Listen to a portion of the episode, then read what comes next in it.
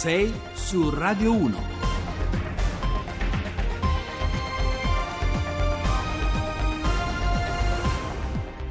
Allora, torniamo in studio per la seconda parte di 6 su Radio 1, sempre Francesco Dagliala al microfono. Allora, un sondaggio all'immediato indomani del vertice USA-Russia a Helsinki racconta come gli italiani scelgano nelle loro preferenze il presidente russo Vladimir Putin come leader del futuro e in fondo un po' anche dei loro sogni. Il presidente americano Trump invece è naturalmente visto come leader di una grande nazione, ma non in prospettiva.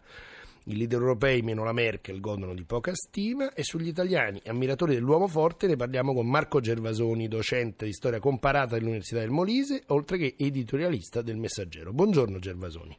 Buongiorno.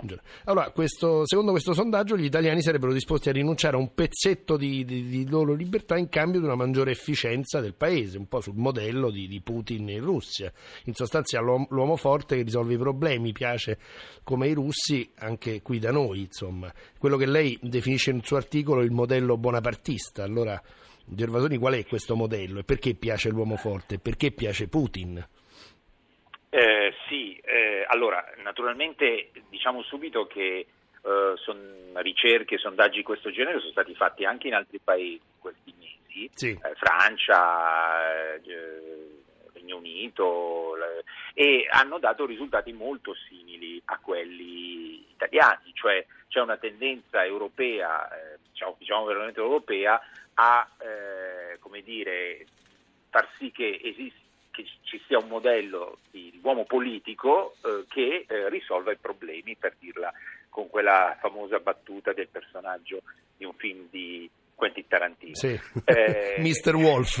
Mr. Wolf, il Mr. Wolf, eh, perché, ed è comprensibile questa, questa, questa tendenza, perché diciamo, ci sono sempre più forze eh, di carattere non elettivo dalla burocrazia alla magistratura, si parla oggi, oggi si torna a parlare di governo dei giudici, non solo in Italia, e anche gli stessi media, che diciamo, per chi appartiene a, a, mondo esterno a questi, vale a dire la maggioranza della popolazione, li sente come, come, dire, come delle forze che impediscono a coloro che sono stati eletti, eh, votati dai cittadini, eh, di, di, agire. Ecco, questa tendenza è una tendenza che poi porta naturalmente a simpatizzare per coloro che invece sono riusciti a controllare queste forze senza stare a guardare il modo con cui queste, dire, queste forze sono state controllate. Ecco, quindi un po' questo, molto schematicamente secondo me. Senta, e secondo questo sondaggio i popoli che ci stanno più simpatici a noi italiani sono in testa gli spagnoli, in coda i francesi e in mezzo americani, russi e tedeschi. Per i leader politici dopo Putin e Trump si attesta la Merkel e sempre in coda francese Macron, cioè in pratica i francesi sono quelli che ci sono più antipatici. Allora, eh, però a noi italiani comunque un decisore in un paese che vede nell'immobilismo, nella burocrazia i suoi principali nemici a noi piace, insomma, chi potrebbe essere il, il Putin italiano?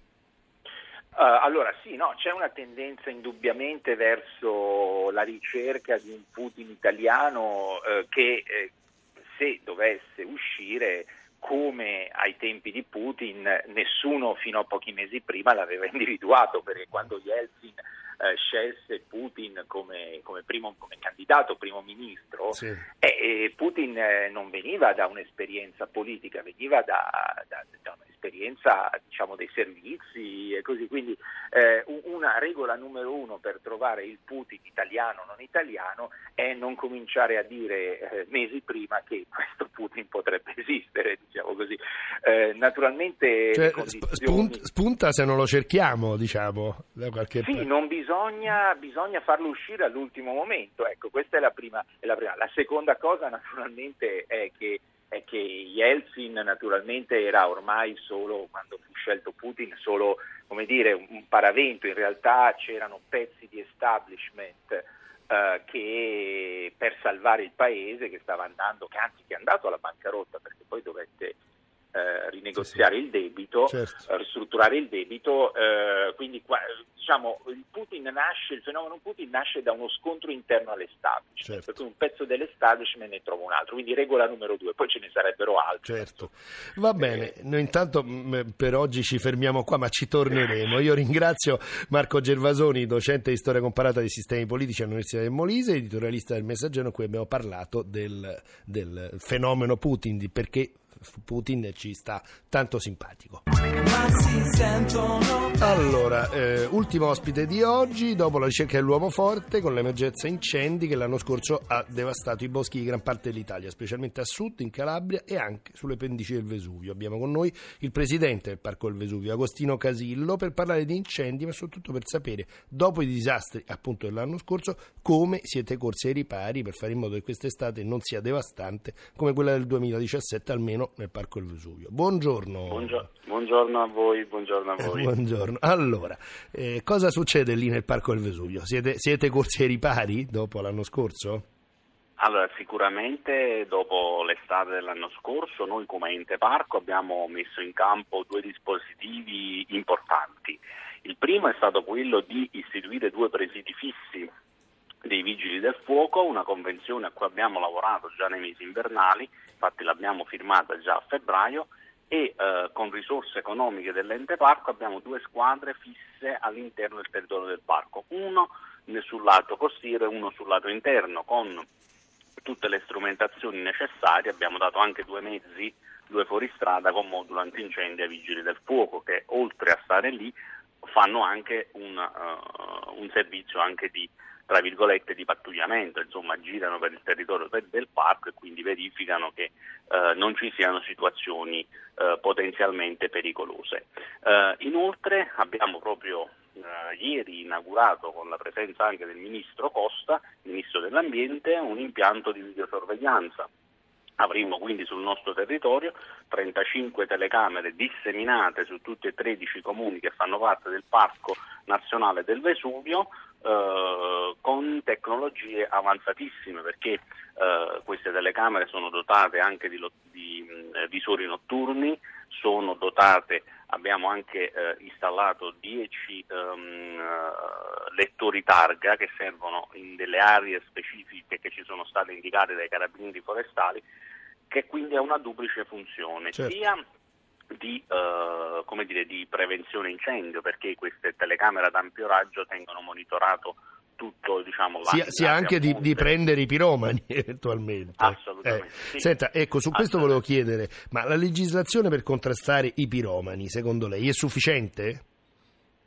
Allora, eh, guardi, io quello che le posso dire è che, eh, che ho imparato dalla mia esperienza che la eh, la legge ehm, affida delle competenze eh, diciamo molto stratificate, cioè sul tema dell'antincendio partecipano dai comuni, passando per la città metropolitana, la regione, l'ente parco, eh, fino alla, alla protezione civile nazionale.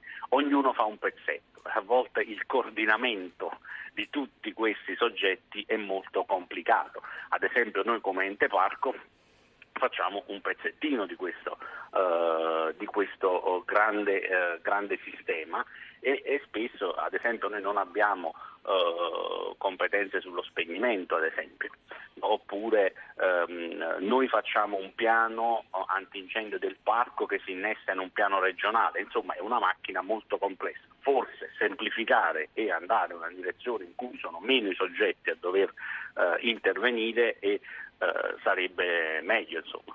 Senta, e cosa si può fare nel futuro, voglio dire, cioè, mh, uh, creando rete fra voi dei, di tutti i parchi e mh, cercando di, di, capire quali sono diciamo, le, le, le, cose che potete affrontare, gli, le emergenze, mh, cercando di, di, schedularle in qualche maniera. Come, come vi potete organizzare? Allora, guardi, io penso che come eh, ai parchi vada data, eh, secondo me agli enti parco vada data eh, ancora più uh, forza e più, uh, dire, anche più autonomia, uh, perché è evidente che ehm, i parchi sono nati fondamentalmente come degli enti regolatori, cioè che mettono le regole attraverso un piano del parco, mettono i cosiddetti vincoli ambientali che servono a tutelare la biodiversità. Oggi è del tutto evidente che quel ruolo sta cambiando, i parchi sono diventati dei laboratori anche di sviluppo sostenibile sul territorio e quindi è evidente che eh, probabilmente vada data più forza e più uh, autonomia ai parchi e quindi se poi i parchi vengono anche dotati gli viene data la competenza normativa e vengono dotati delle risorse sia umane che strumentali che finanziarie, si può pensare di dare un ruolo più attivo anche sul tema dell'antincendio ai parchi. Certo. Eh, senta, do, eh, dottor Casillo, ma eh, così al volo, in 30 secondi, eh, qual è il futuro? Voglio dire, eh, le persone, il popolo, eh, tutti quelli che vi circondano, perché siete tra l'altro in una zona fortemente antropizzata lì a Napoli, vi vogliono più bene di prima o no?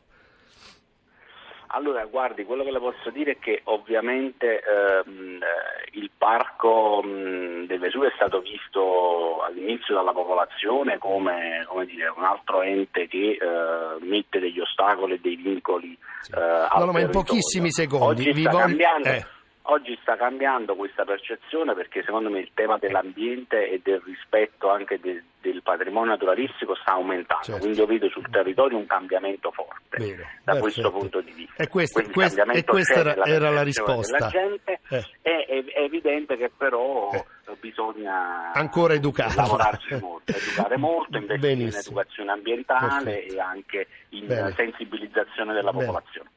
Va bene, io la ringrazio, ringrazio il dottor Agostino Casillo, presidente del Parco Nazionale del Vesuvio.